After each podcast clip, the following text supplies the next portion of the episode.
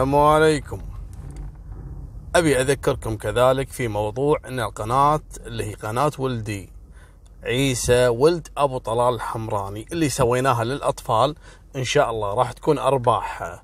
والريع كله كامل إن شاء الله لوجه الله تعالى بجهود الله عز وجل ثم بجهودي وجهودكم في الاشتراك. وإن نشوف الفيديوهات علشان نطلع أرباح ونتبرع فيها للأطفال الأيتام. في دور الرعاية آه، أطفال المشردين النازحين في سوريا من اللي موجودين في تركيا والأردن وبعض الدول العربية وإن شاء الله رب العالمين يتقبل مني ومنكم هذا الأجر ما في دفع فلوس لكن مجرد إنك تشوف هالقناة وتشترك فيها راح إن شاء الله نحقق أرباح نقدر نتبرع فيها وناخذ فيها أجر.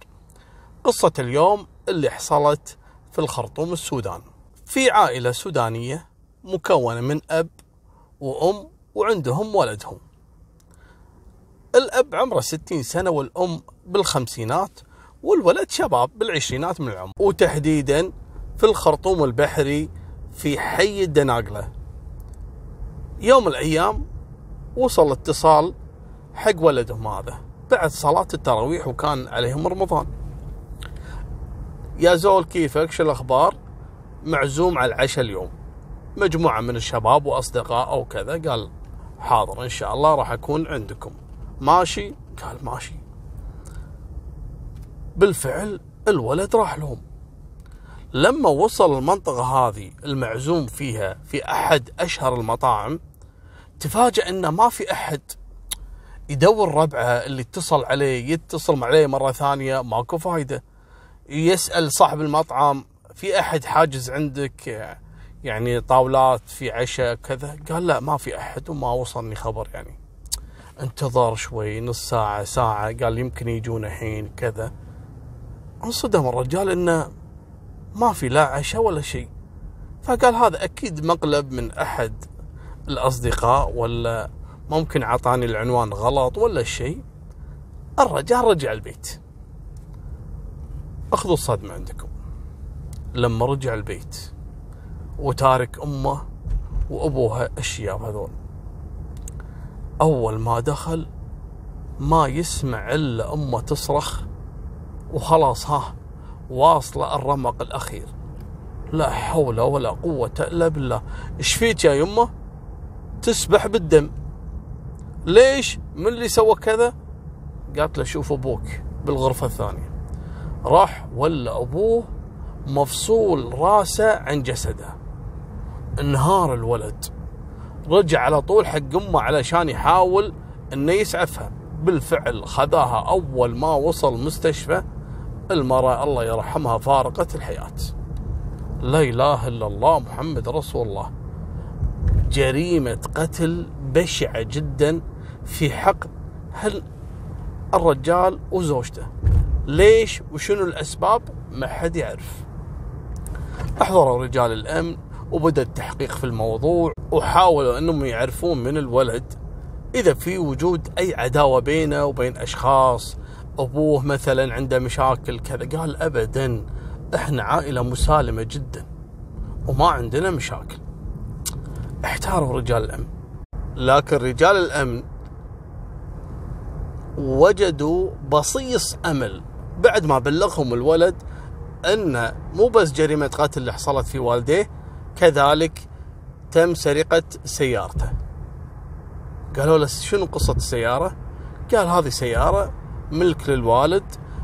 أحد أبناء عمومتي جمعوا له فلوس واشتروا له سيارة هدية. واشتروا له سيارة هدية علشان يعني يودي عائلتنا ويجيبون لأن وضعنا إحنا المادي شوية تعبان. وما عندنا بعد الله عز وجل إلا هالسيارة اللي حصلنا عليها هدية من أولاد عمي. رجال الأمن هنا على طول قالوا خلاص يعني السبب في هالجريمة اللي حصلت هي السرقة. لكن ممكن أن قاوم الشايب وكذا ورفض انه مثلا يعطيهم مفاتيح السياره واقتلوه لكن الموضوع اللي أغرب من هذا تقول لي يا أبو طلال ارجع playback. okay رجعت وياكم. إيش تبون؟ إيش سالفة المطعم. ما شاء الله عليكم. صراحة سؤالكم هذا في محله. صح شنو علاقة المطعم؟ والولد اللي راح المطعم معزوم وما لقى اللي عازمينه في المطعم. اسمع السالفة. قال لهم الموضوع هذا.